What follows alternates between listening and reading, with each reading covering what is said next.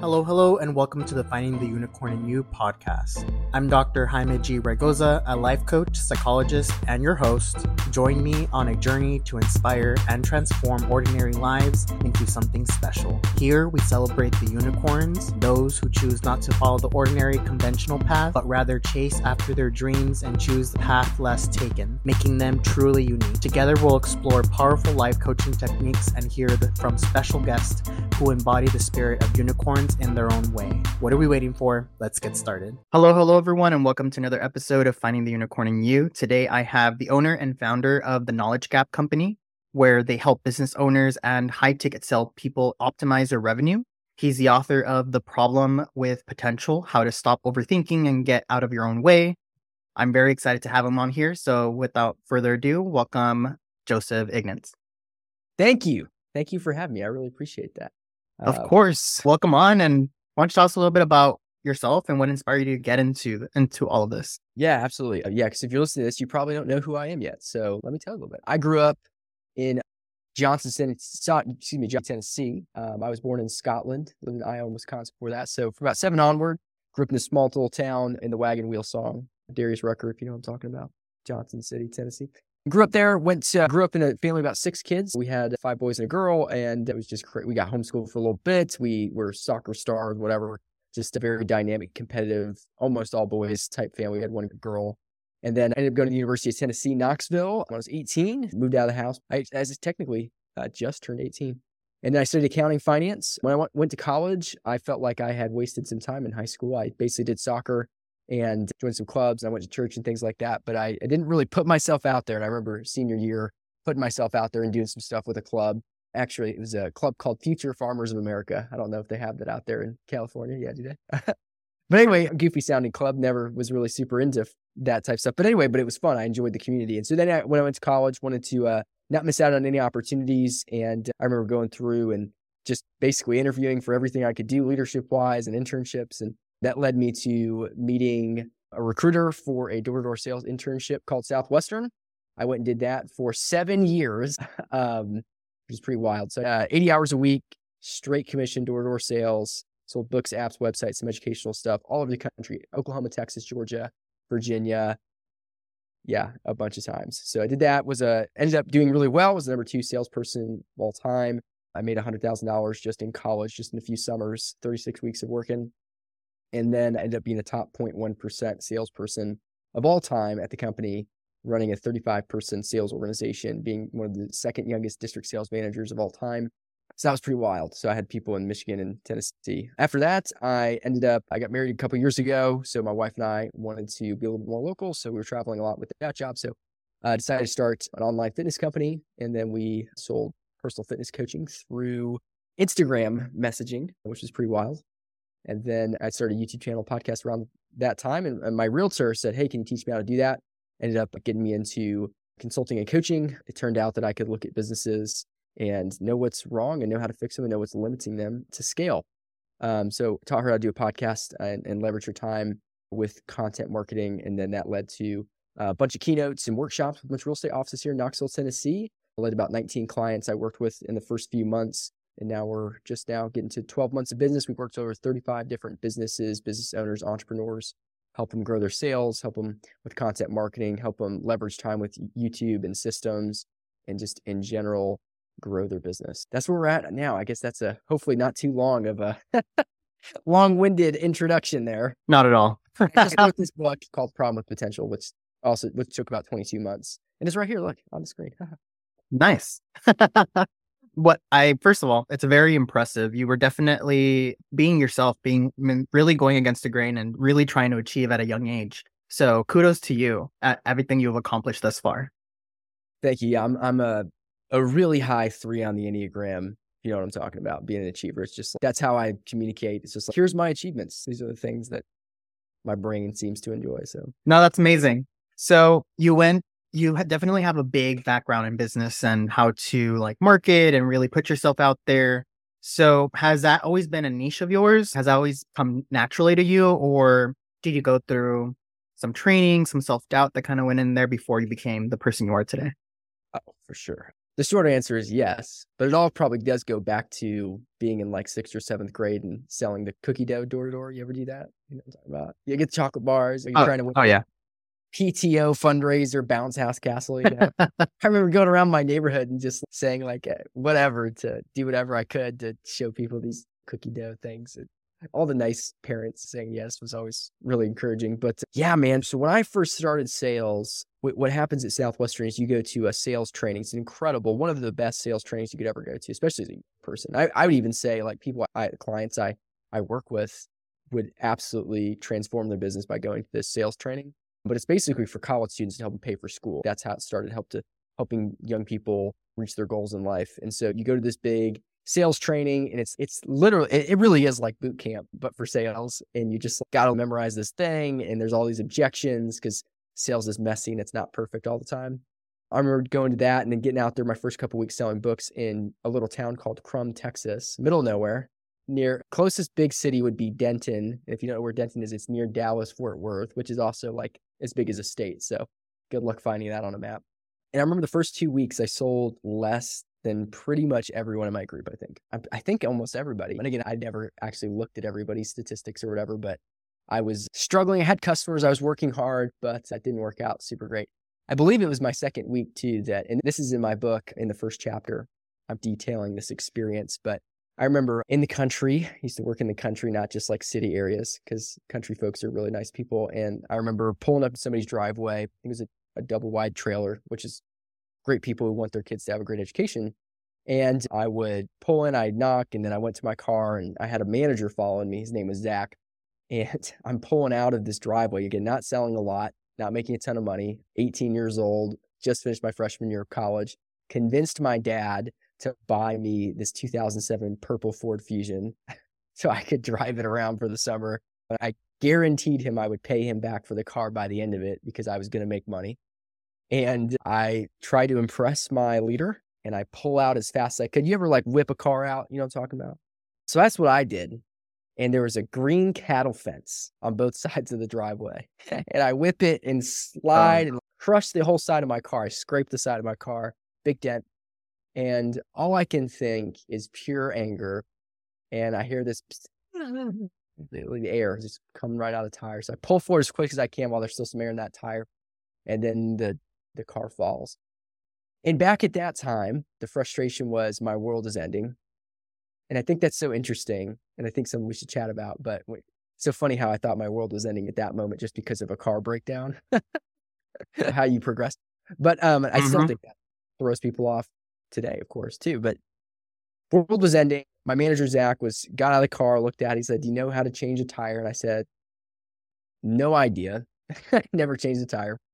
He's like, "You got like a tire iron and a jack?" And I go look in my trunk and I don't have any of that. I think I had a tire iron, like a little tiny one that was like hard to spin, but no jack. He said, "Hey, no worries." He goes and knocks on this door and, "Hey, we got stuck in your driveway." Not 5 minutes earlier, I had knocked and no one answered. And this person yells back, "Oh, there's a jack in the garage." They don't come out, but we can use their jack and we jack it up and get out, put our little donut on.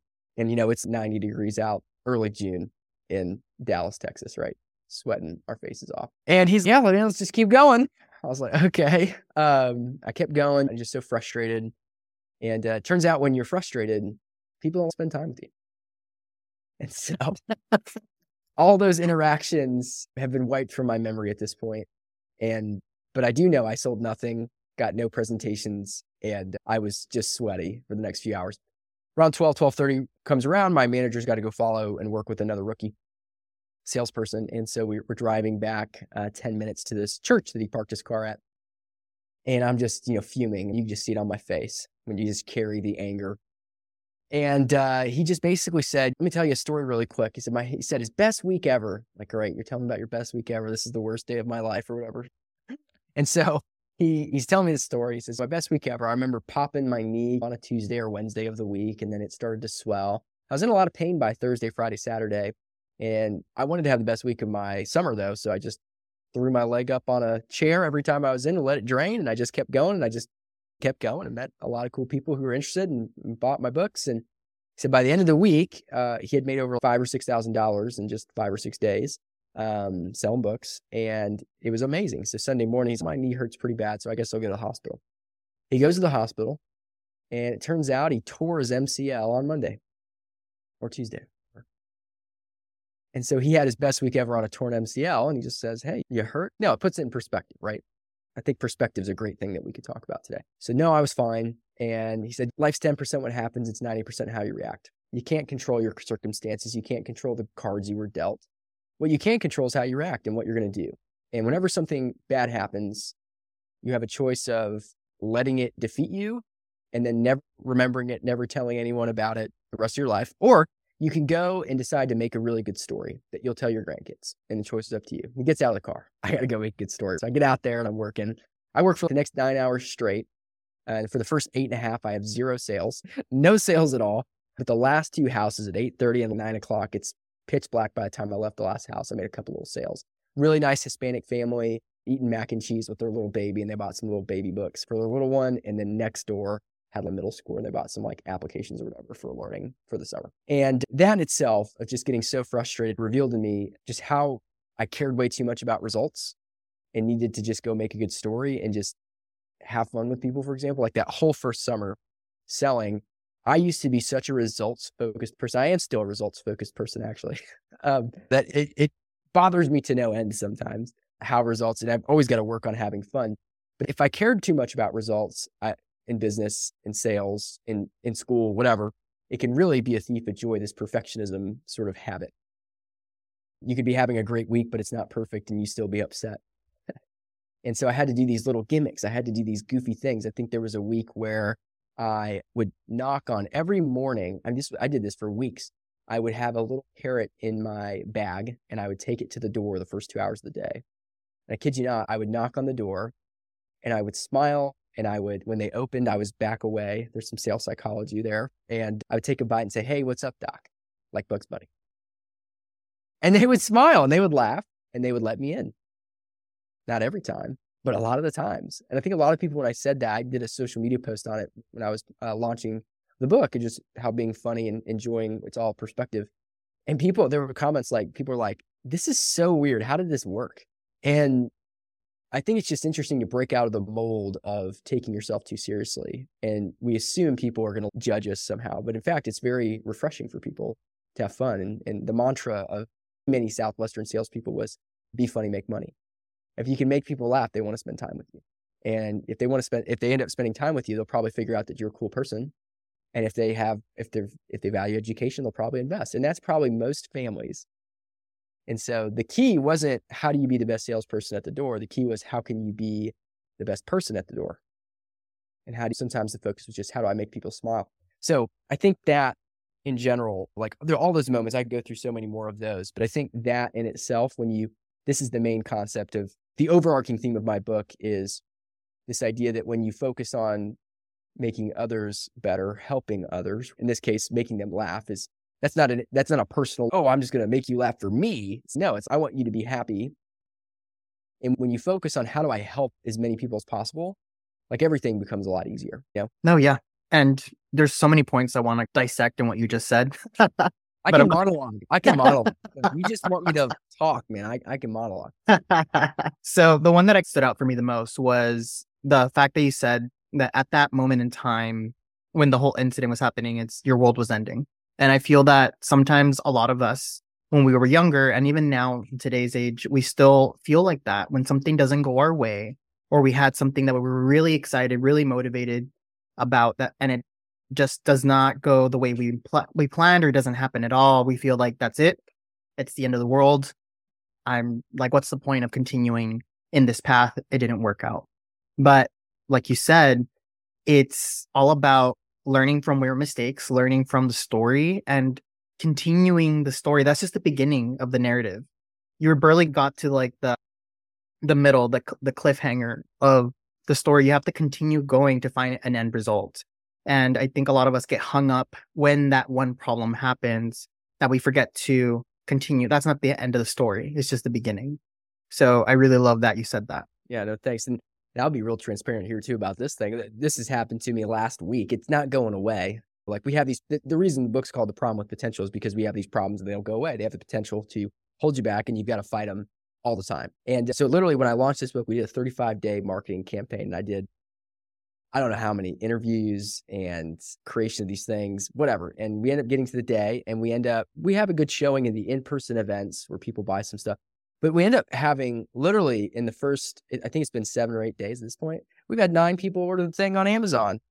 And that took 23 months of work. And you're like, oh my gosh, not. And I'm not going to, I don't think that makes me stupid or dumb or make the book not good. I think the book's amazing. People who have read it says it's awesome. It's already got reviews, like it's going well. It just came down to, and then all the internal struggles like, man, do I suck as an author? All these inner thoughts that are attacking you. Then you're so like annoyed. You're like, all of that for nothing. And the me monster comes out. I had a case of the me monster. That's in the, we got a me, there's a little chapter in the book called, talks about the me monster, and it all became about me. And the whole point of writing the book was I wanted to change some people's lives. And at the end of the day, everything's not instant gratification like we think it is. And although we sold 9, whatever, there'll be people who buy the book. I'm sure, like I have more than 9 friends, I think, and people will eventually buy stuff. It's not about that. It's really about helping people. But, and I think our focus can easily shift, right? The focus goes from how do I help this person in front of me? It goes to, how do I, me and my personal satisfaction? And yeah, I think that solves everything to do with the me monster and getting frustrated and your world ending. It's like, there's more to life than just your instant gratification, right? Oh yeah, definitely.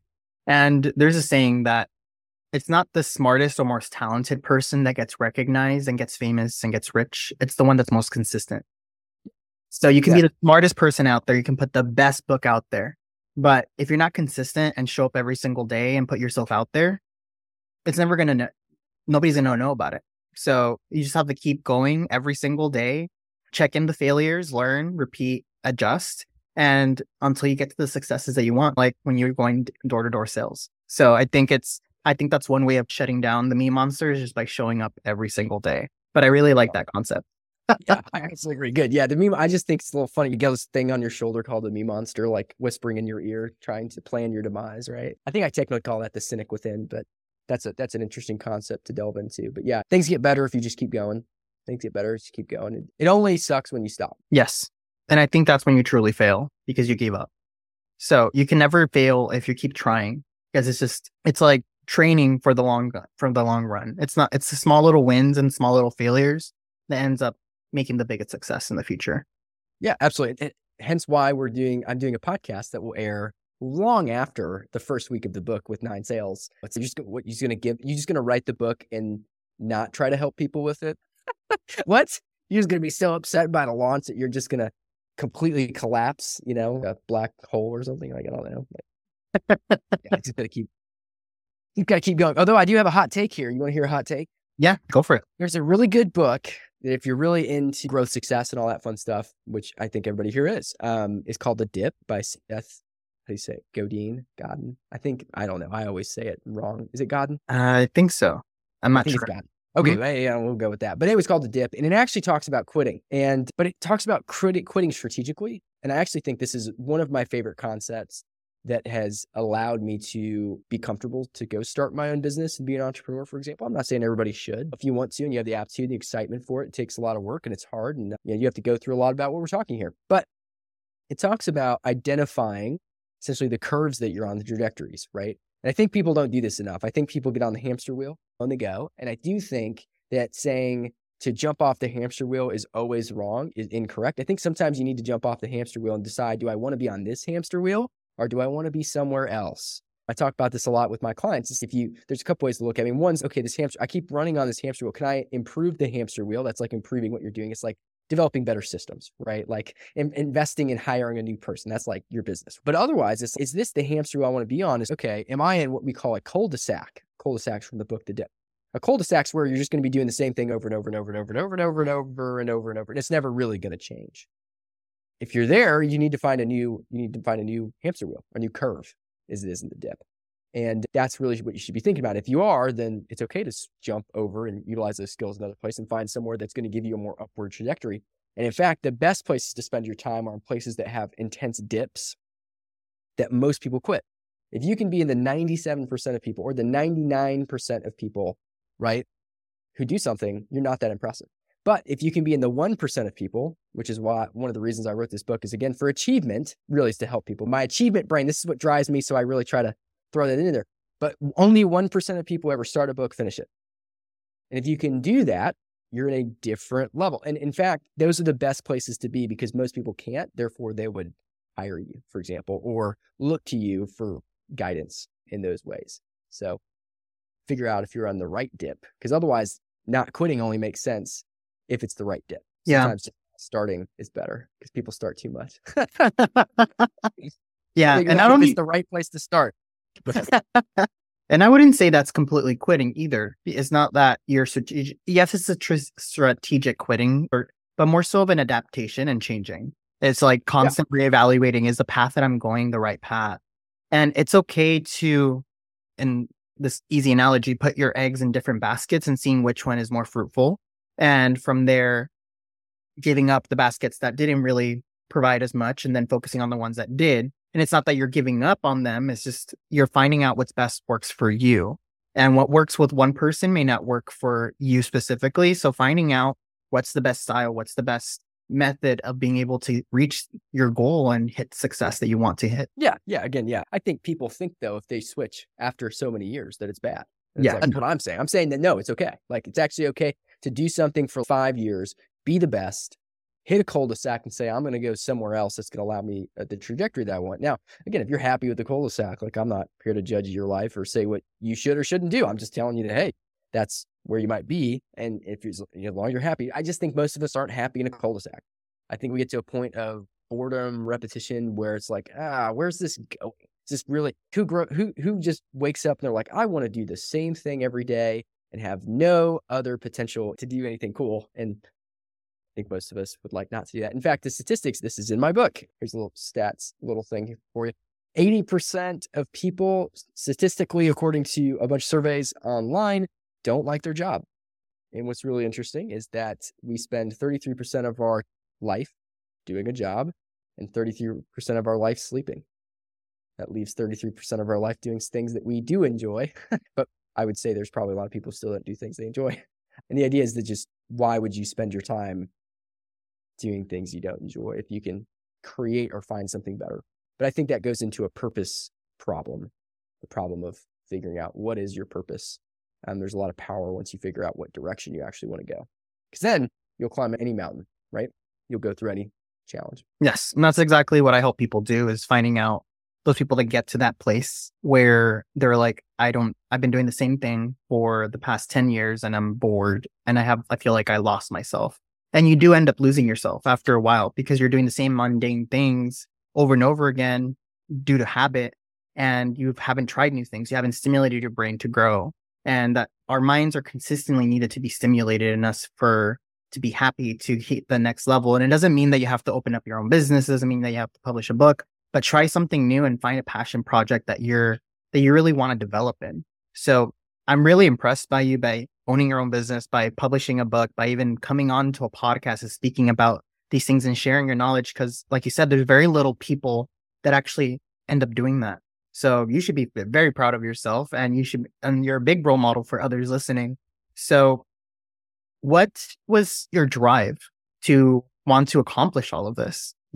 Drive. There's a lot of things that drive me, but the core of everything, my values are like God, family, people, pretty much how it goes. So for me, I've been a Christian for a long time. I've been saved since I was about 7. So frankly, Jesus, basically, his example and who he is, I just want to help people. He's basically, in the Bible, talks about love God, love people. And I try to keep it pretty simple like that. So at the end of the day, I just want to give it my all. If I'm here 100 years, I just don't want to look back and say, I didn't do my best.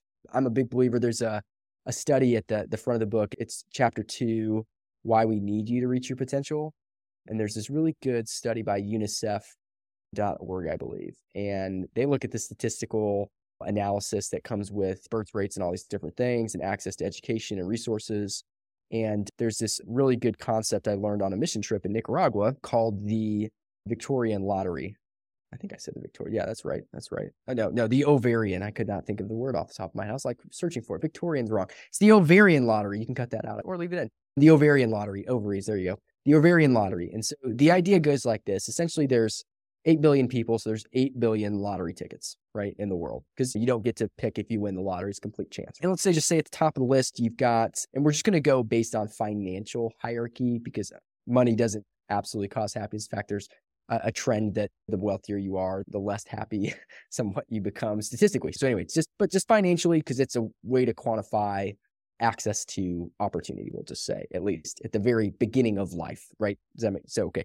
So Bill Gates, Elon Musk, whatever, you put those guys at the top. And if you're their kid and you have the Musk last name or the whatever last name, it gives you gravitas, we'll say, right? You have connections. Oh, you're Elon Musk's son. You're Bill Gates' son. You're Bill Gates' daughter. Wow. You must be a pretty amazing person. Immediate, correct? And you have these connections, you have money, whatever, right? Get the best education in the world.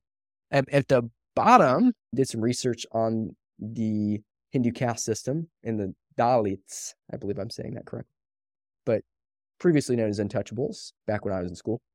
And these people are thought to be born into being cast out of society and brutally attacked, beaten, because they think that these people were very evil in past lives. And then they're just treated awful their entire life. I put a couple studies in there, people getting beaten and murdered. It's wild. So let's just say that's the worst ticket. Somewhere along there. So the idea is that you have an equal chance of getting all of these different tickets, and there's a 17% chance that if you're born with access to education or healthcare, there's an 83% chance you don't. So if you're somebody, now there's some people in the 83% who have done incredible things, by the way. I don't think it actually limits you, but statistically, there's less likelihood because you're worried about sometimes where your next meal is coming from. You're worried about whatever, right? Whatever Maslow hierarchy of need that you don't have, you're there. That's all you can think about because that's how your brain works, right? But if you're in the 17%, you probably have those needs met. And so you can self-actualize and you can do whatever the heck you want. You can follow whatever purpose you want. And the idea is that if you have talent in whatever area, you ought to go help people with it, period. That's it. Because I just think that a lot of people with talent, they don't go... We actually need you to go help people because there's a huge percentage of people struggling no matter what your thoughts are on all these different conflicts in the world, right? And to not go do something, to fall into the consumerism mentality of I need to do whatever it takes to be the wealthiest person I can be so I can have the best life for myself, I think it's missing the whole point. I think it's why there's a lot of unhappiness in the world and why like depression, anxiety, and all these things start shooting through the roof is, again, the me monster comes into action. We start overthinking. We start getting our own way because we worry about ourselves more than we worry about others. Now, I'm not saying that you go absolutely destroy yourself every second of every day and you never have a little break or you never have, I'm going to go play pickleball or myself soccer, right? It's like you can have things like that, but the ultimate purpose of why you're doing what you're doing ought to be in that direction, and how you use your resources should go that direction, no matter who you are.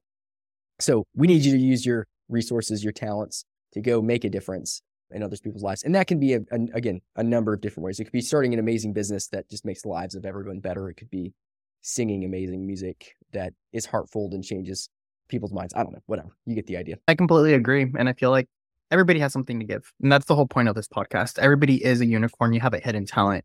So learn it, master it, and pay it forward. Everybody has something to give to the community, whether they believe it or not. It takes some time to really just hone in and believe in yourself. And this is a good segue to my last question for you, which is creating unicorns. So if you were to give someone advice who is starting their journey, or they're listening to this and they think, I may not have a talent that I want to share. I may not be a unicorn, not be as good as to be able to open a business or to be able to write a book. What are some advice that you would give them to at least get started? A couple things. First off, I think people paint themselves to be way less important than they are. So I'm going to explain this thing called the butterfly effect. And the second thing is, I think we don't educate ourselves enough to find problems that we're passionate about enough to solve. So those are two things. So the first thing is butterfly effect here. If you don't feel like you're important, you probably buy into a concept you may or may not have ever heard of called nihilism. Nihilism is this idea that what you do does not matter, has no material effect on things in the world. So if you decide to go do whatever, then it's really not that big of a deal. The thing is, if everyone thinks that, then nothing gets done, and no one, the world just becomes, if everyone believed that, right? So we can see the logical conclusion is that no one helps anyone and no one cares and everyone's doing things out of selfish pursuit.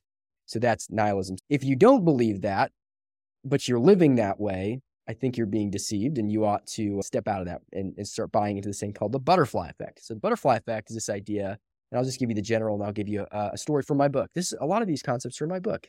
So basically this idea, there's a little butterfly flutters its wings somewhere in Asia, and it moves some air currents that creates some clouds over the Himalayan mountains. And those clouds begin gathering water, and they torrentially downpour in the Swiss Alps, and then they go over the Atlantic Ocean and turn into a hurricane that hits the coast of Florida. And all those little butterflies are really small, but they start that little current when you add it all together, right? And it makes that little ripple effect, right? So that's the idea. There's this guy in my book, there's a couple stories that I want to go with, but I'll just use this one for example. Have you ever heard of Edward Kimball? No. Neither has anybody else probably. But he was like in the 1800s, this small town pastor, and he used to walk past a little shoe store on the way to his church, where he does work every morning. And he would often see a shoe salesman in there. And one day he's just like, you know what, I'm just going to talk to this guy, encourage him, invite him to come hang out at church or whatever. And goes in there and invites the guy. And the guy says, oh, sure, I'll come. And then he goes in and becomes a Christian, whatever. And then he goes, and that same shoe salesman becomes an evangelist, and he starts preaching and doing all these things. Ends up bumping into and evangelizing this guy named Eli Moody, which I believe is the Bible College, Moody Bible College. You ever heard of that? And then he ends up meeting a guy who's, off the top of my head, cannot recall his name, but he was an English preacher. So he goes to England, preaches. The English preacher comes evangelized, comes back to the U.S., and he evangelizes another guy. And this fifth or sixth person down the line, right? This person goes and does a little small group and meets this guy named Billy Graham when he's 17. And you've heard of Billy Graham before? Billy Graham's just one of the international famous preacher. He was more famous 10 years ago, but basically he had gone over and spoken in front of millions and millions of people. And the idea is, okay, if you trace back all the little events that happened for that person to be maybe speaking right there where Billy Graham was, do you think the guy who spoke in front of Billy Graham, or do you go back 6 generations and thank Edward Kimball for swerving into that shoe salesman's path and talking to him? It was all connected. It's all connected, right? Same thing with George Washington. George Washington had an older brother, Lawrence Washington, who had a good father that raised him because his father died when he was young. And you could go back even a couple more generations, and you could go into all of those different things about how people treat people or whatever, and, you know, led to him turning down a kingship and a democracy to happen, for example, right? So you can do that all the time. So you do have impact. The seemingly small, insignificant things that you are doing all the time, you never know how one word of kindness can help somebody make really great decisions and impact lots of people, even if you never talk to them ever again. And I think that's where our awareness, right? We don't know the impact we're having. The me monster wins when you think that just because you don't know good things are happening, like you're not being told, you're not in the feedback loop of praise, that you're not making the world a better place. So I think that's where I would start. And then number 2 here is research. Find things that you care about. You'll probably find things that break your heart. If it breaks your heart, you should go change those with your talents and skills. It breaks my heart that most people don't like what they do. They feel limited. They feel like they can't go do what they love, and they feel like they are worthless. That all breaks my heart. And I want people to feel like they can do whatever they put their mind to. And my whole concept of the Knowledge Gap Company and why it's called the Knowledge Gap Company is you can do anything you'd like to do. You just don't know how to yet. And that's called a knowledge gap. And so that's what we help people do. We bridge the knowledge gap. And I feel it all went full circle with the name. Yeah. I love it. End podcast, mic drop. There we go. No, it's amazing. I think those 2 are really good pieces of advice. Thank you so much, Joseph. Now, for my last question, I guess I should say, if somebody wants to get to talk to you, wants to work with you, how can they do, or buy your book? Yeah. Okay. So going to promote like one thing to learn all of this information. So if you want to talk to me just in general, you can go to my website, joeignace.com. There's a call now that goes directly to my phone number. You can click that. There's an email. All that stuff's right on there, joeignace.com. On joeignace.com, at the top, there's a thing that says My Book. You can click that and click The Problem with Potential, which is this book right here in front of me right here. Look at that bad boy right there. Pretty nice cover. That's designed by this really awesome person named Mike Trent. He's amazing.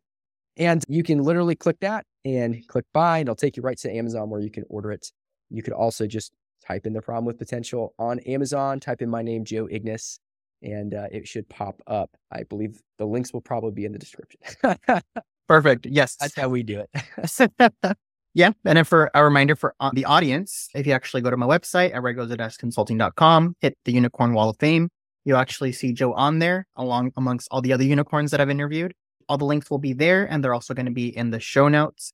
And other friendly reminders, episodes come out every Friday at 7 a.m. And don't forget to leave us a 5-star review. Thank you so much, Joe. This has been an amazing conversation. Any last words before we close up?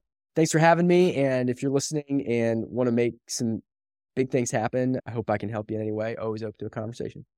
Awesome. Thank you so much. And everyone, until next time. Thank you for listening to the Finding the Unicorn in You podcast. I truly appreciate you listening, and I hope you enjoyed this episode and gained valuable insights.